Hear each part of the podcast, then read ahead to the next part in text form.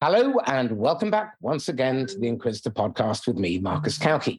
Today, my guest is Rob Morley. He is one of the founders at the Fountain Partnership.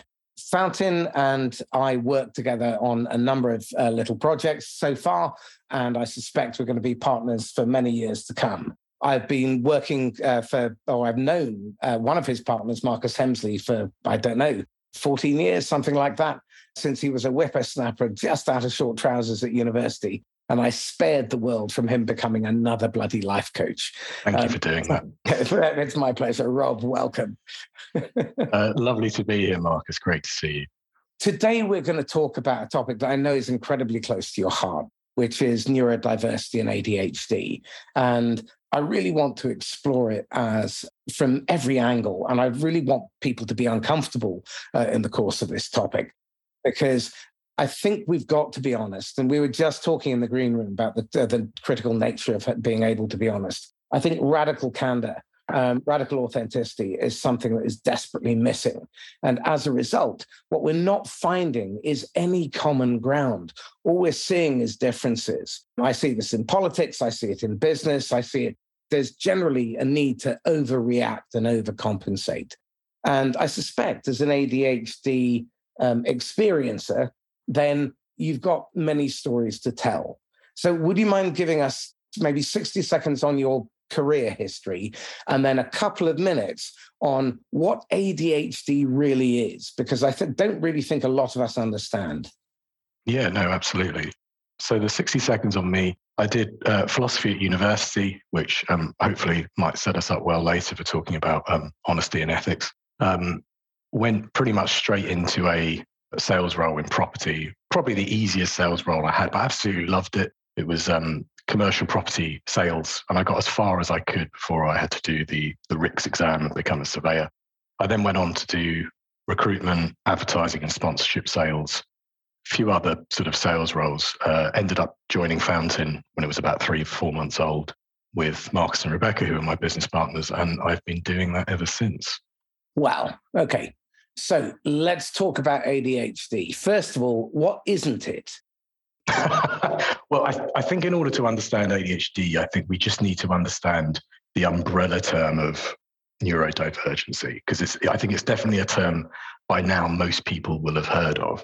And it's important to understand that because I think people will have certain reference points in their head, which probably come from popular culture, possibly being in the office. But it's the concept that certain developmental disorders are simply normal variations in the brain, right? And that the people who have these features, while they may struggle with certain symptoms and certain issues, they also have certain strengths. So it's not fair to say neurodiversity is tantamount to disability, although, you know, something like, say, dyslexia, which is the most common condition under this umbrella, is classed as a disability under the 2010 Act. But it's better to think that people who are neurodivergent simply may need accommodations at work or school. Can you just clarify what you mean by the difference between neurodiverse and neurodivergent? Or are they interchangeable? Yeah, one's a noun, the others aren't. So we can absolutely interchange them for sure. Right, okay. Just wanted to clarify. Yeah, no, absolutely. So about... in the UK, at least, and it's probably the same for the States, 15% of the population are neurodivergent. So it's quite a large number. 15%? 15. So the breakdown of that is roughly, you're looking about roughly 10% of the population are dyslexic. I think most people, you know, if you grew up, I reckon even in the late 70s, 80s, you knew someone in school who was dyslexic. But things like autism, ADHD, which are ADHD is about 5 to 8% of the population. Autism, or sort of AST as it's known, is about 1 to 2. So the reason there's a kind of variation between that 5 and 8% is because the psychiatrists and the clinicians are kind of extrapolating out, basically meaning that there are people who have ADHD and don't know it yet. So we've actually got quite a few people in the population and the workplace who have yet to discover that they have the condition. So it might be, if we're lucky, that there's some people listening today on the podcast who maybe recognize some of the symptoms and some of the stories we'll go through and want to look a little bit further.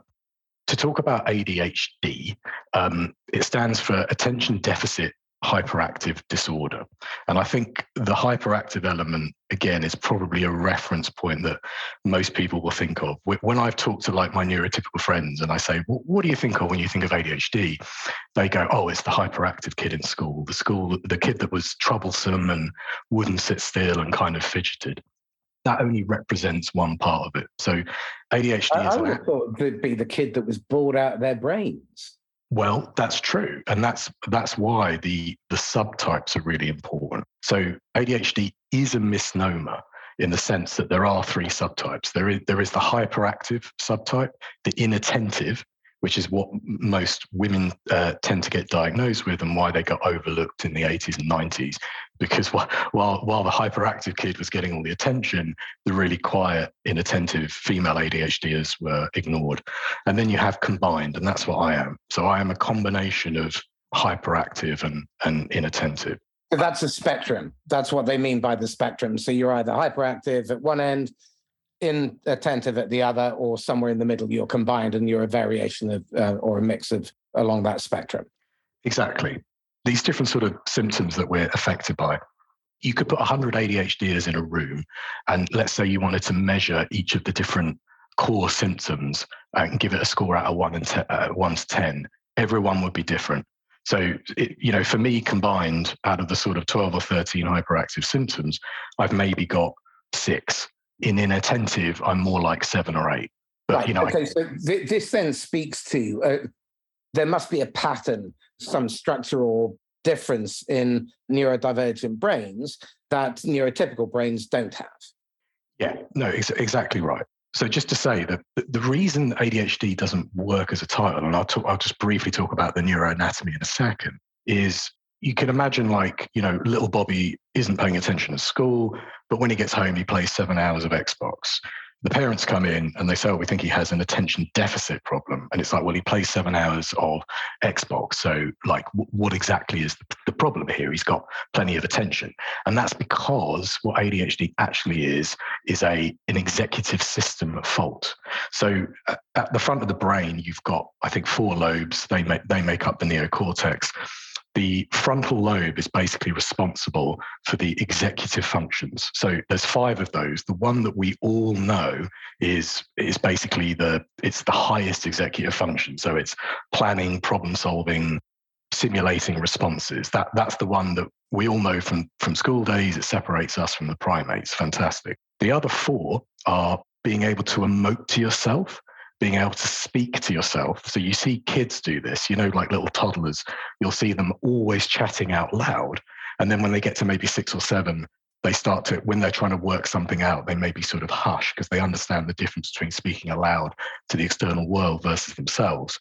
Hindsight is the 4th one. And then the last one is stopping, which is a really funny one. But if you think about it, being able to stop what we're doing is actually really important, and again, kind of separates us from the animals. That is fascinating. Just one thing, can you define what you mean by emote to yourself for people who are not familiar? It's basically being able to understand your emotional state and interpret how you're feeling. So, I am sad, angry, so on and so forth. Right. So is that a rationalization of an emotional state, or is it just understanding and being in the moment of being happy or angry or sad? That's a good question. I don't know. It's a good question. Okay. If anyone does know who's listening, please write in, because both Rob and I would like to know. I'm speaking for Rob. I'm guessing he would. Well, yeah, no, it's an interesting point. Like emoting to yourself. Yeah, I don't know the depths of where that goes. I mean, let's say that ADHD people, it's kind of considered that a clinician in the field said, look, by the time you're 30, you kind of hear the number 25, that the brain is fully formed by age 25. He said, in terms of the executive system, it's more like 30. And he said ADHDers are typically 30 to 40% behind in relation to this. So again, you can't say it's specifically in one area. It sort of depends.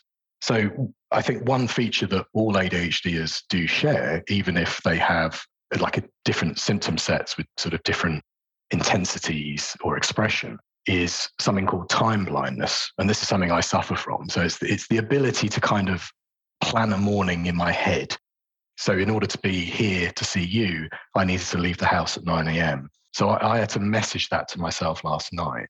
And my girlfriend had to remind me to get out of the house. Otherwise, I just see sort of, you know, time as this sort of like vague concept, if that makes sense.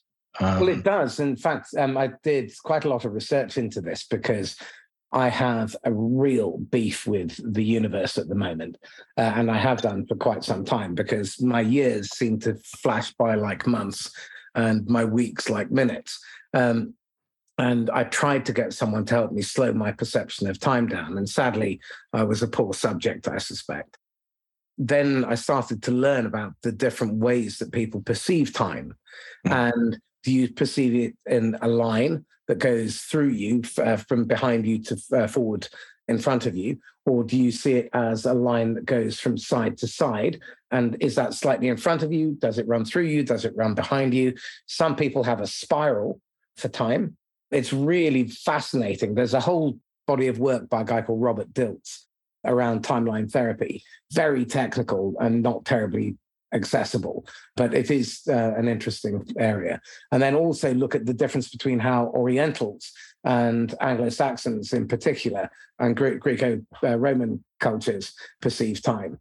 Yeah, I was going to say that the cross-cultural piece on that is probably really interesting. I think that sort of, you know, backwards and forwards line kind of makes sense. Like I actually remember being in the car many times as a kid and thinking the past was behind me. I'd look out the back window and think, oh, the future's coming. And it was sort of easy to imagine that because of the way the car moves. But a lot of people have very different perception of time, which is why, again, when you're trying to establish in the sale whether people have a deadline or a timeline, then it's important to clarify, because very often you might be thinking it's a deadline and actually they're thinking it's more of a journey. Yeah, so it's a really series of little destinations, but they're probably thinking 6 months beyond you, and you're thinking, oh, let's get on with it. Because I have this challenge often, because when we say that we're going out, I think that we're going out. I don't think that we're going to have to take 97 minutes to get ready and do all the other things and then make phone calls. And when you drag me out of bed, get going. But anyway. This is why attachment and me aren't best friends. I'm amazed that they still live with me. But anyway, okay. So let's just dig into a little bit more around the leadership data on this, because I'm very interested, because a lot of the people that I know who are in quite senior positions, let's face it, they are a bit anomalous. Let's say that, a bit different. How many leaders actually have neurodiversity? So in looking at the data of this, what I wanted to find was some data from sales and marketing. The marketing data was easier to find.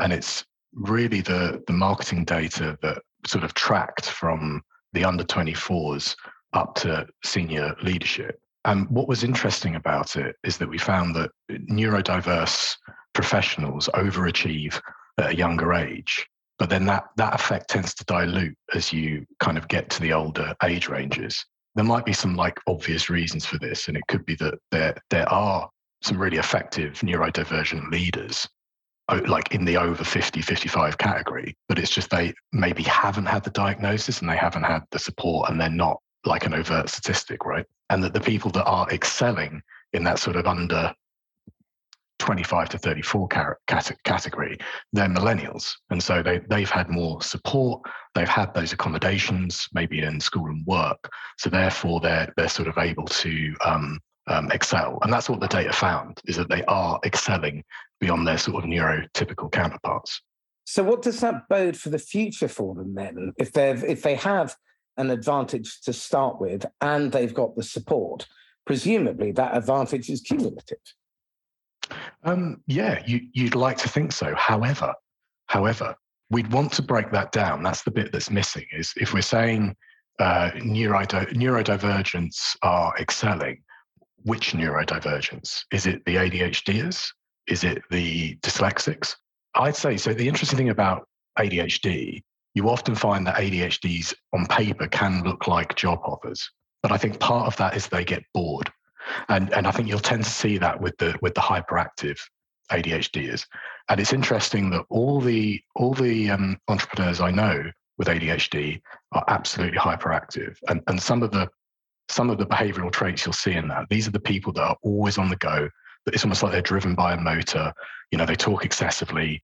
They have difficulty waiting their turn. They interrupt. They're kind of restless. They're on to the next thing. So it's interesting that the stressors and what running a business throws at you can suit a certain percentage of those. And possibly it would suit them at the C-suite level. But would it suit them in something like a corporate where maybe it's a bit, I don't know, could be a bit stagnant, a bit samey, right? Interesting. I mean, you definitely see it in owner-managed businesses. You definitely see it in businesses that have people who appear unreasonable, but they're quite visionary. Jobs, Gates to some degree, Zuckerberg, Musk, none of them seem to be your normal, everyday, run-of-the-mill, fit-in with the rest of society. They would have been those people that would have stood out. It's interesting that ADHD and autism share some symptoms. You will find, I can't remember what the stat is, but it's quite large that something like 20 or 30% of people with ADHD will have another neurodiverse condition. I don't. I just have ADHD as far as I'm aware. But it'd be interesting if you get that blend of the autistic traits, so that kind of being able to focus on a big knowledge set, a big data set, be obsessed with it, go deep on it, but at the same time have maybe the hopefully the awareness, the communication skills that sometimes lack with someone who has pure autism, but you might find on the ADHD side, and that kind of hyperactive drive. And you put those sort of traits together in the right combination, as we were saying earlier. And yeah, you could have someone who's quite a devastating leader from an effectiveness point of view. Well, I'm thinking where one of the most interesting parts of my journey over the last 2-3 years has been really trying to understand how to put together very diverse teams to look at the same problem and to solve the problem in the right sequence. So have people who are visionary and innovators who can join the dots and create the bridge across the chaos. Have people who can lead and drive that process forward. Have people who can put order and structure in place. Have people who can create a safe environment where the best qualities are brought out of people and the worst aren't allowed to materialize. Because there's no need for it.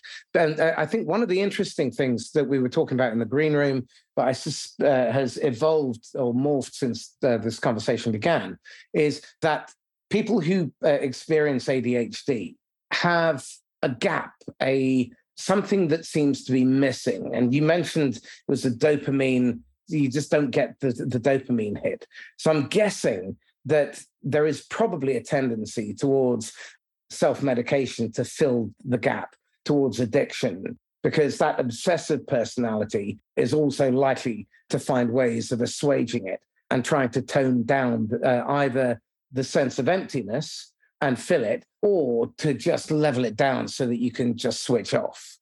Yeah, that's true. I think I'll admit that historically I sort of, if I had to sum up ADHD, I sort of classified it as a low dopamine state. But I think after reading more and understanding more neuroscience, I feel that is a bit reductionist. However, it is fair to say when you sort of try and measure these things that, yeah, people with ADHD, the reason they chase novelty and sometimes can, I think basically it's a 50-50 split. 50% of people with ADHD will have some form of addiction, substance abuse problem in their lifetime. 50% won't. So arguably that the 50% who don't possibly go on to find novelty and get those dopamine hits through excitement, through maybe sales positions, through entrepreneurship. Exercise. Yeah, exercise, things like that. Now, one of the interesting traits about people with ADHD, which I didn't mention and I should, is that a signature, a kind of hallmark of the condition is hyperfocus. And people get very excited and books have been written about how you can make use of this hyperfocus. But there's a bit of bullshit in that because you can't choose hyperfocus. So I'll give you an example. I remember one weekend I ordered this business book on Friday. I can't tell you what it is. And I thought, well, that's going to turn up on Saturday and I'm going to read that. I'm excited. And Amazon suggested a book to me which had nothing to do with hobbies, interests. And it was a book about performance-enhancing drugs and sport written by a biochemist. I ordered that and I read that instead. I suddenly became really hyper-focused on performance-enhancing drugs. Never done them, never competed in top-level sport.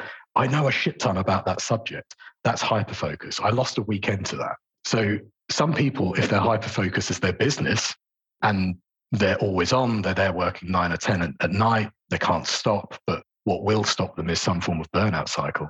Then people are going to look at that and go, well, fucking hell, this hyperfocus thing is great, isn't it? Your hyperfocus could also be cocaine, right? So, you kind of end up in that other 50%. And you kind of end up like maybe some addicts that the choices are death, jails and institutions. That's heartening. Well, I think once you get down that slippery slope and you don't admit that you have a problem, they are pretty much the options unless you get sober again. So it is a bit sad and a bit sort of a low point, but that's the reality of it, I'm afraid. So okay, so let's look at neurodiversity and conditions like ADHD. Let's look at them from the gift perspective. What's the gift of ADHD, or what are the gifts that it brings? Yeah, so I think it's fair to say people with ADHD can come across as driven. I know all the ADHDers I know, and they come from all different backgrounds, different genders. We have a strong sense of justice and honesty.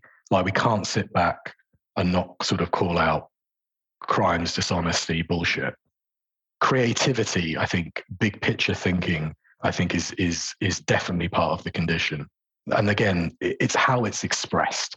So, you meet ADHDers in the working world, they're expressing that creativity more likely at work.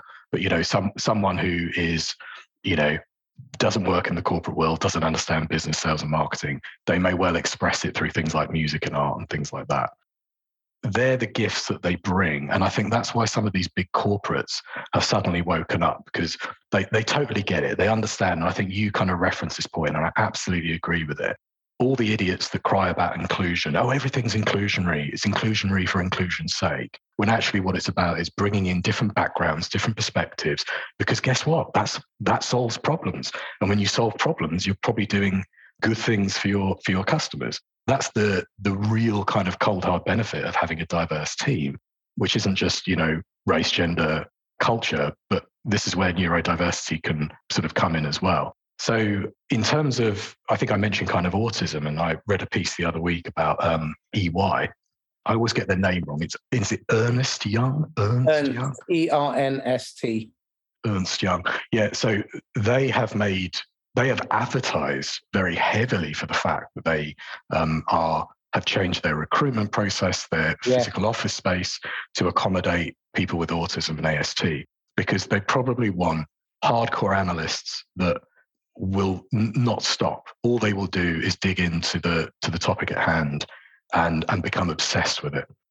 You're starting to see that in certain corporates. I think the marketing world has been a little bit ahead of the game, because there's such a big overrepresentation of neurodivergence. Well, it's interesting. We're starting to see Silicon Valley take in economists now. And I think what's going to be really very interesting is how the future of work will change, and the smartest companies, the fastest, most agile companies will be recruiting globally for diversity and range of experience, background, expertise, neurodiversity, different demographics. You start thinking about the potential of having the entire 7.3 billion population as your recruitment market instead of Croydon.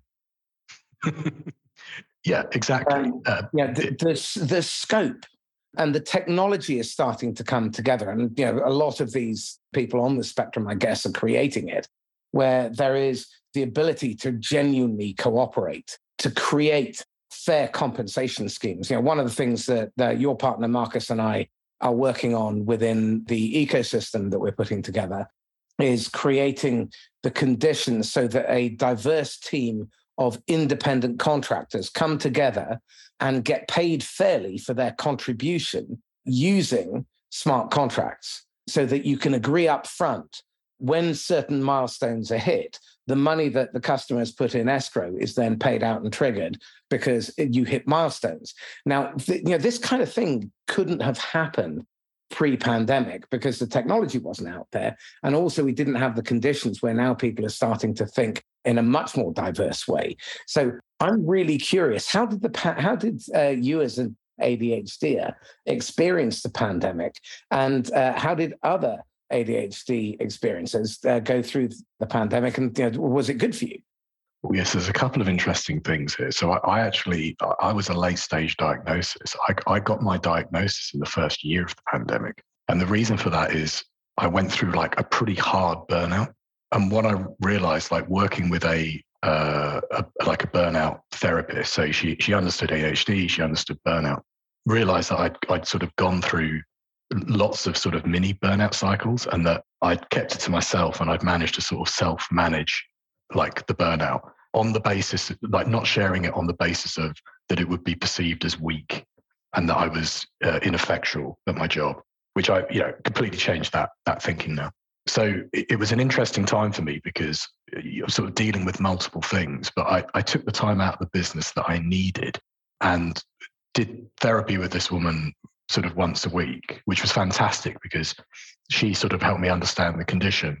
And really, I think in hindsight, kind of retrospectively analyze all the things that had happened in life and get me to reframe them.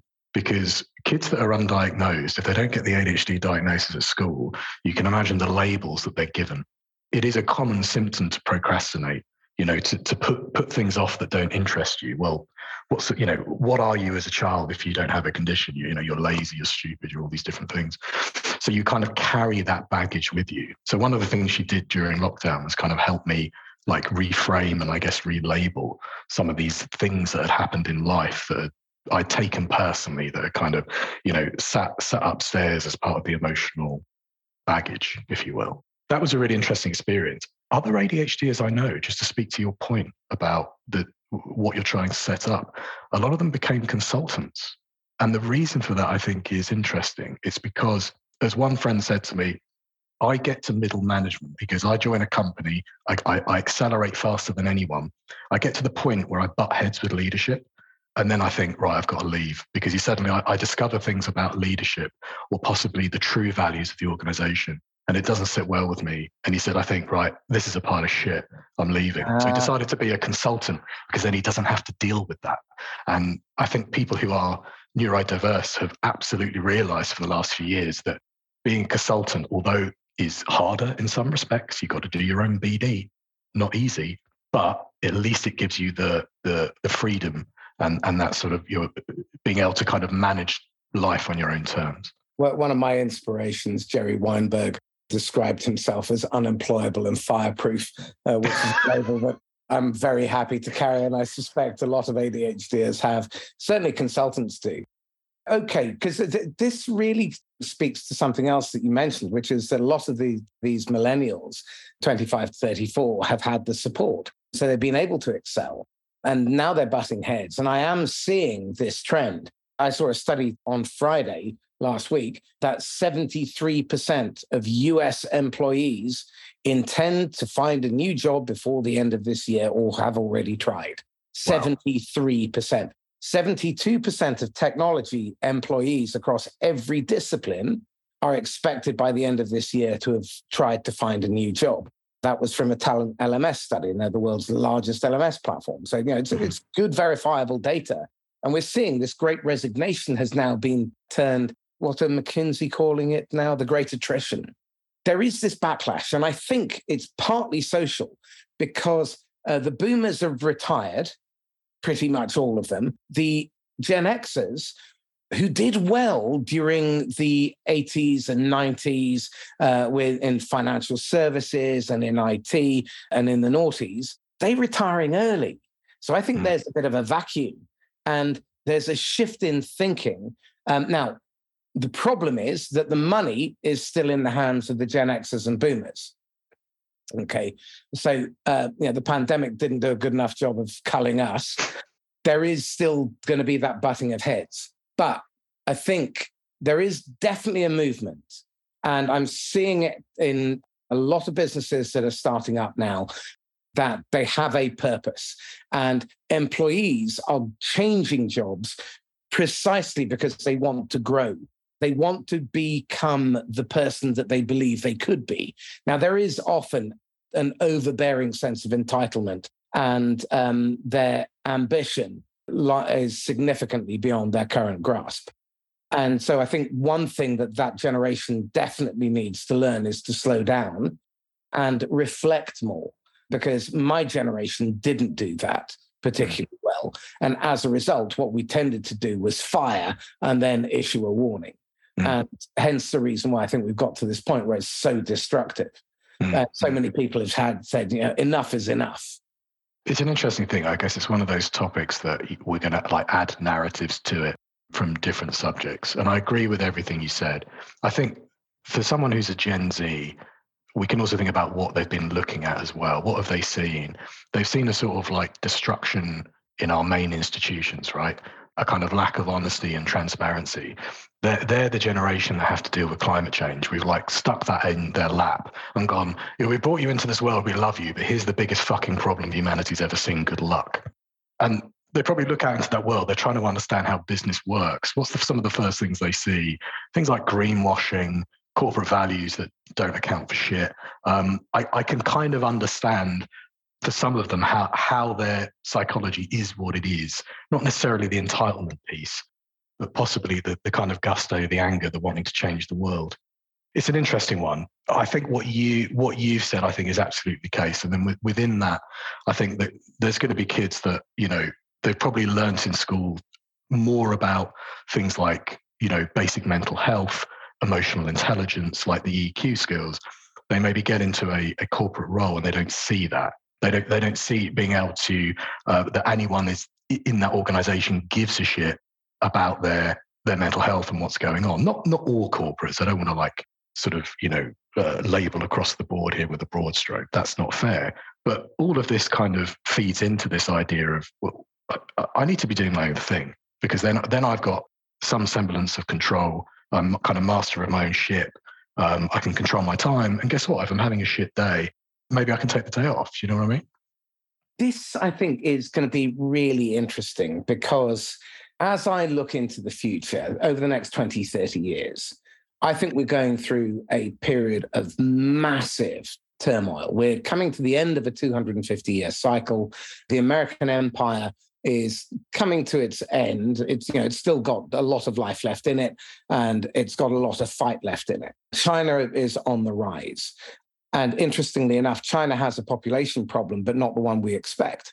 The problem that they have is the one-child policy means that they don't have enough people to sustain a war against the Americans in 30 years' time, but they do now. So I suspect she understands this and is looking at what they can do in order to shore up their empire, because they definitely have expansionist plans, but they tend to do it through soft power. And they're surrounded by this ring of steel. There are islands in the Pacific that are sinking under the weight of the ordnance that the Americans are aiming at the Chinese. So they do have a natural reason to be nervous. But what I'm really interested in is there was a little glimmer of hope a few years ago. And I know she is an incredibly not divisive figure, a figure that has created, that polarization has been created around. But my favorite ADHD experiencer, Greta Thunberg, humiliating and shaming the UN in a second language, incidentally, and doing it with such passion and such righteousness. I thought that was a wonderful moment. And I think that was a turning point, because it sent a signal to everybody else in her generation that they could say something and they could be heard. And I'm hopeful that will continue to build. I'm disappointed at how people like Trump and others chose to bully a teenager, but she was bloody right. And it was just a moment. And I thought that will go down in history. That's a turning point. Yeah, I mean, just to take that in order, I think there's a lot of commentary about like the rise of China and how it pulled itself out of poverty is a marvel. The amount of people sort of working in the paddy fields, then suddenly working in offices over like a 50, 60-year period is remarkable. Yeah, they've gone through 97% of their population, 60% of their population being in poverty to 97% not being in poverty in 60 years. Now, that is a phenomenal feat. It absolutely is.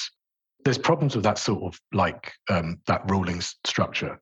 When you look in, I think it was 2015, when the Chinese government sort of relaxed the laws about being able to take money out of China, they saw an absolute sort of avalanche of Chinese middle classes trying to pull their money out of China and get it across to America, which I think kind of speaks volumes. It's sort of a bit of a two fingers holding the mirror up to the Communist Party as to what the Chinese middle classes actually want.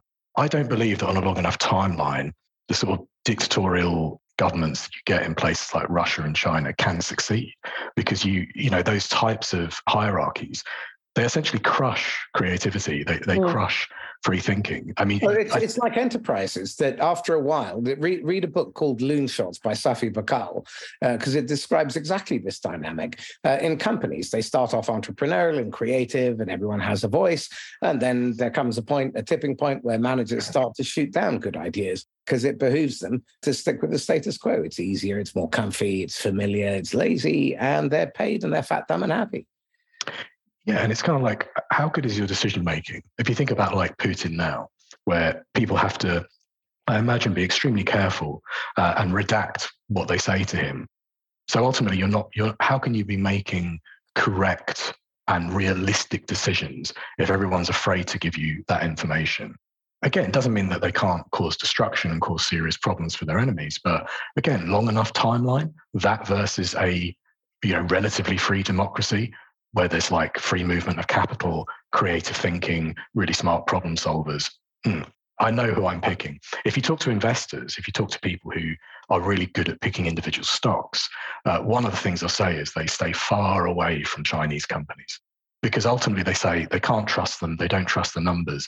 And there's been a lot of Chinese companies that have been set up, they sort of floated on stock markets and they just turn out to be vapor. There's nothing there. You can't get away with that if you float a company in America or the UK or Europe on any of our indexes. You just can't do it. There's too much red tape, you know, and too much transparency. And that's kind of the key word. There is a lack of transparency there. So I'm one of those people that probably watched all the TED Talks in 2012 on the rise of Chinese power, but I've seen enough talks now on where the holes are for me to think, I'm not sure. I'm not so sure they're the powerhouse that everyone was giving them credit for.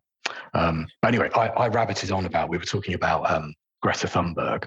And yes, I totally agree. A lot of leaders made absolute fools of themselves by criticizing a child. And I think it'd be really interesting to take all the people that criticized her and then map that against their donors in terms of corporate donors. Where's that money coming from? How is that affecting them as a mouthpiece? But what you say is interesting about she was unafraid, right? The way she kind of speaks truth to power. My best friend is Asperger's, which is a sort of form of autism. He is the most honest person I know. He is half German, half Afghani, probably one of the best PhD chemists in Europe, absolutely smart as a whip, and has never lied to me. I've even tried to catch him out. He can't do it. And there's something about, I think it's a mixture of some of these autistic traits in that he speaks what's on his mind. He doesn't have huge amounts of friends, and he's had to really train himself to be careful in social situations because he will say what's on his mind. I love it because I consider myself honest and straightforward, and I love people who are the same because I know where I stand with them. And he's definitely someone, I upset my girlfriend by telling her that I would more likely give him the passwords to my bank accounts than her. And she was really upset by this. Really? Because I don't think he's corruptible. I just don't.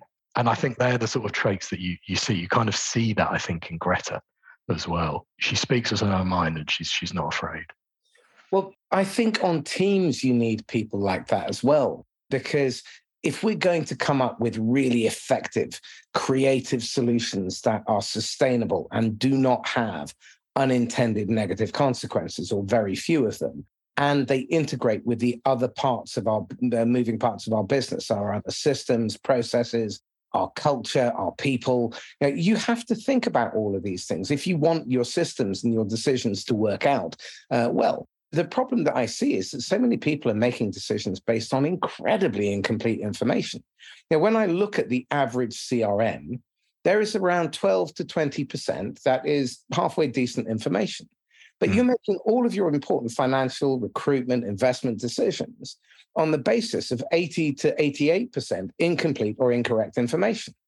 That's a terrifying thought. It is. It's so interesting you mentioned that. So we have a data integrity issue. I think we have an over-reliance on technology. I think we have an obsession with metrics that don't matter. Yep. It's basically Goodhart's law, right? It's that the metrics have become the final destination. And I think the more technology you add into your stack, potentially the more kind of acronyms and bullshit metrics you end up reporting on, even if they're inconsequential. Rob, this is really important for people to recognize. And if you haven't recognized this, pay attention. In the last 7 years, average quota attainment of salespeople has plummeted from 65% to below 40% and is rapidly heading towards 30%. Now, this is at the same time, 12 to 14,000 technology companies have appeared from nowhere and focused on MarTech, sales tech, sales enablement, customer success, you name it, CRM. You've got data organizations coming out of every orifice. You've got the explosion of armies of SDRs, armies of email factories, armies of digital advertising producers, content producers, and all of this noise has deafened our customers to any of our messaging. So what the hell? When they come in and sell, because I've sat in front of their pitches, it is all about the measurement. It's all about, here's what you can do with your data. Here's the measurement piece. But as you say, it's only as good as the data you put in. It's the old classic CS adage, garbage in, garbage out. And people get really enamored with that. And you're right. Like, it doesn't surprise me that sales quotas are down. People aren't hitting targets because they want the machine to do it for them. It's, I don't have to go and visit that person 200 miles away when I can just send out a big old sequence of emails, and that'll go into report of successful touch points. That customer's happy clearly because they've hit some bullshit metric that we've come up with internally. When actually it's all about talking to your customers, listening to your customers, getting in front of them. It's what the old advertising gurus did in the 60s. They built their businesses on lunches and dinners. People see that as some old-fashioned crude thing of, hours just spent talking with your customer. Bloody hell, why do that when we've got all this technology? No, that's the exact fucking thing you should be doing, in my humble opinion. You are absolutely on the money. It's the fucking Perrier generation that I blame. And, you started looking at the MP's expenses. I don't mind MPs having long lunches if they're actually working in service to the country. I do object to them taking long lunches if all they're doing is raping it, which is basically what it feels like at the moment. But that's it's not what it feels like. It's absolutely what it is. It's horrific.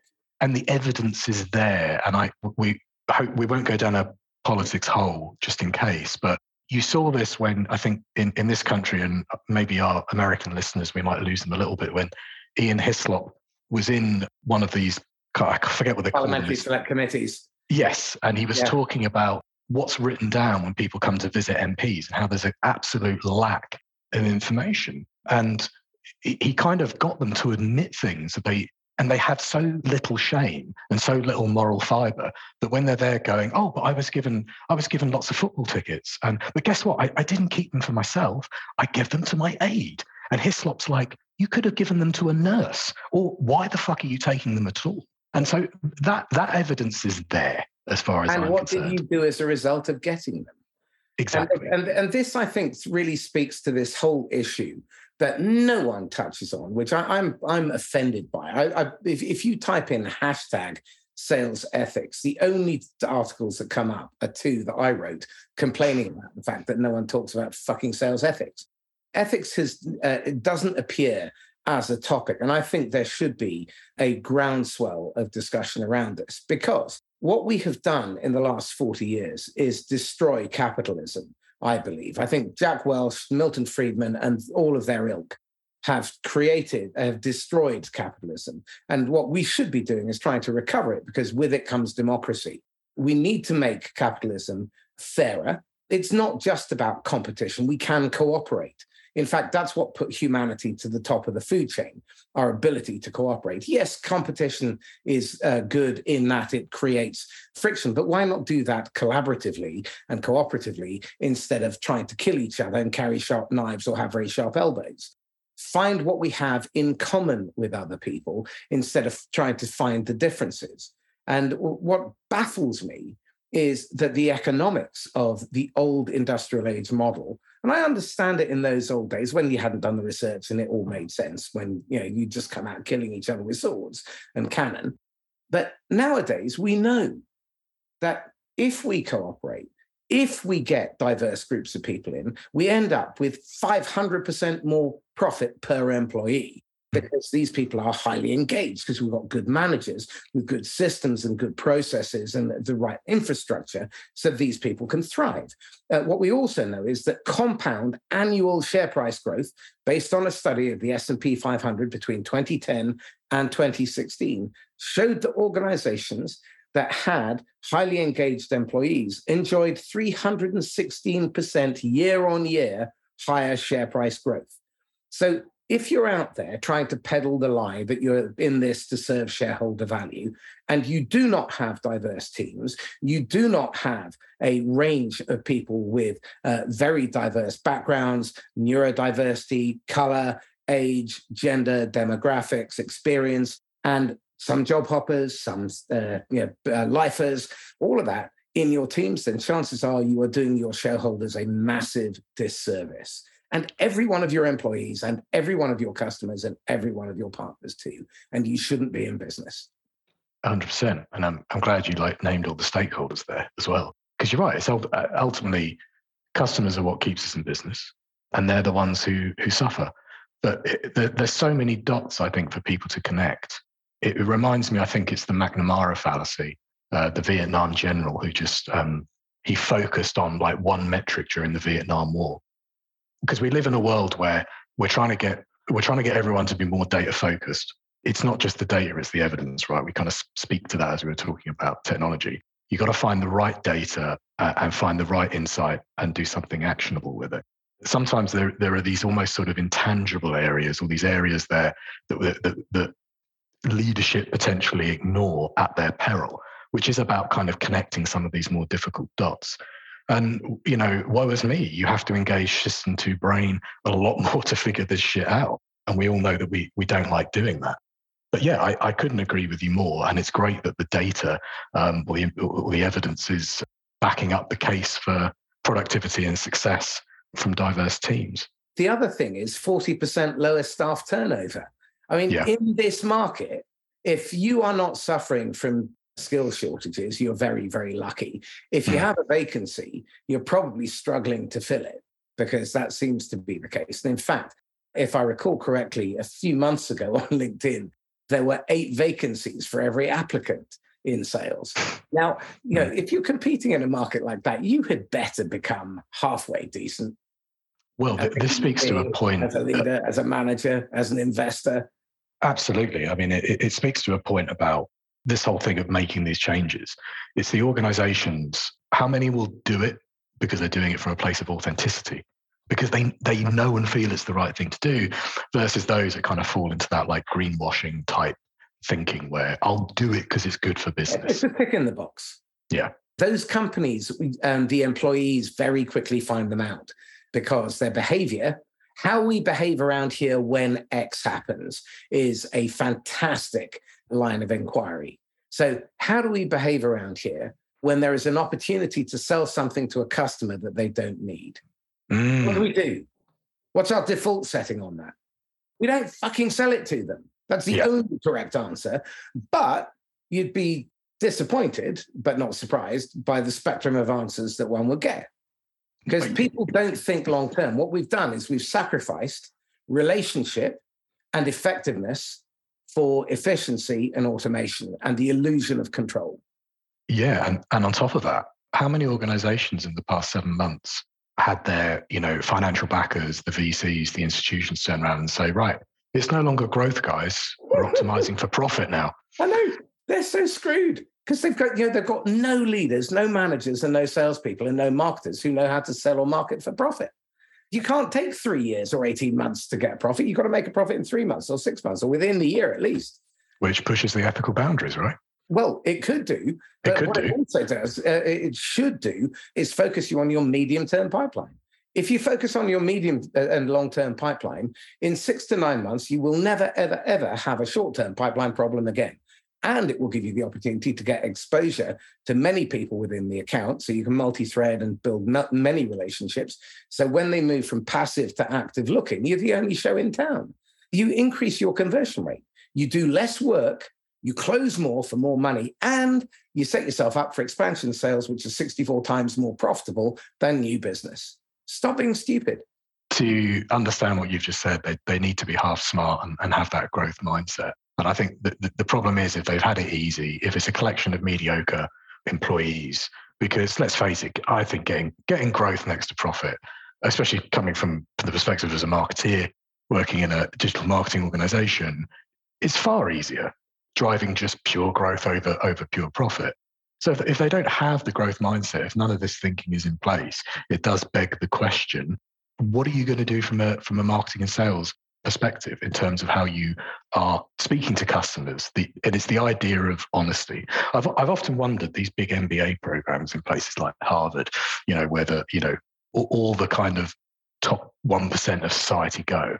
When they're teaching business ethics, what the fuck do they teach them? They don't do, well, they did business ethics is a gloss subject for most of them, because if you look at the over preponderance and over bias towards the financial, it doesn't take into account any of the other stuff.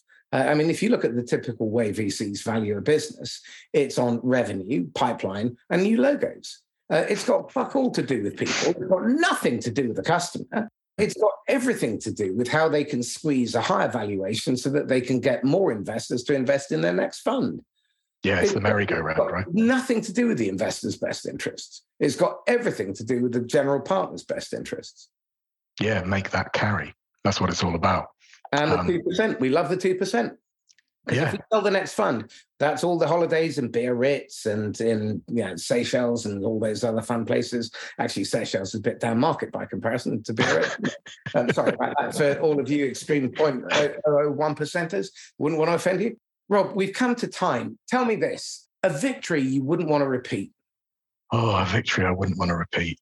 I remember working on a deal a few years ago, and I think I was going through a burnout cycle at the time, but didn't know it. We got the deal over the line, but my word, I just have bad memories of this feeling really arduous. And I remember coming back after the final meeting. You know how some deals where they're like, right, this is our final meeting. We're all going to make a decision here. And then there's like five others. I remember coming home and just going upstairs, lying in bed. And I just sat there in the darkness and silence for 4 or 5 hours, kind of recovering. I never want to go back there again, that's for sure. I never want to experience burnout, I think is the simple answer. It's fucking horrible. I wouldn't wish it on my worst enemy. Okay, so on that happy note, is there anywhere people can get help that you found useful if they are suffering from burnout or if they believe that they may have ADHD or some neurodiverse condition? Yeah, I think, well, if you're in the UK, I think just Googling ADHD, you're going to find the main sort of charities and bodies that represent this. You can do some kind of short tests, which give you an indication. It's not a full diagnosis, of course, but it will just give you an idea. If anything you've heard today, or maybe someone close to you, you sort of feel could have ADHD, that's a good starting point. I would say in the UK that it's massively under-resourced. If you are unfortunate enough that you have to go through the NHS, the waiting lists are horrific. It's very sad to see, but it's an underfunded institution. If you have got the money, my recommendation is absolutely go private. For our American friends, it's an easier deal. So again, ADHD, burnout, any mental health disorder, as long as they've got the coverage on their insurance, they'll have much better access to healthcare professionals than we do. And I would just say on a final note, and hopefully this is a positive note, I think anything related, any mental health issue that you think you may have, my absolute advice is to deal with it now, even if it's something like I'm drinking wine 5 days a week, but it used to be 2. But guess what? All my friends are, my peers are. I think it's fine. Anything like that. If you get that hint bubbling up from the subconscious that is this really a good thing? Is this something I should be doing? Is this serving me well? My advice is to go and deal with it now. Don't sit in denial and don't sit on it hoping that it will get better. Deal with it straight away because your life will be much easier if you do. Excellent advice. Rob, how can people get hold of you? I'd say on LinkedIn, if they look for Rob Morley, Fountain, you'll find me there. I get messages every day on various things. Email rob@fountainpartnership.co.uk. So they're the best places to find me. Excellent. Rob Morley, thank you. Thank you, Marcus. So this is Marcus Kauke signing off once again from the Inquisitor podcast. If you found this useful, helpful, insightful, then please like, comment, share, subscribe, and please tag someone who needs to hear this message around neurodiversity, ADHD, and all the good things that can come from it. Also, if you are looking for some help and you're sick and tired of being told that you need to manipulate people, pressure people, and you really want to find a way that you sell naturally, then DM me either on LinkedIn or marcus@laughs-last.com. In the meantime, stay safe and happy selling. Bye-bye.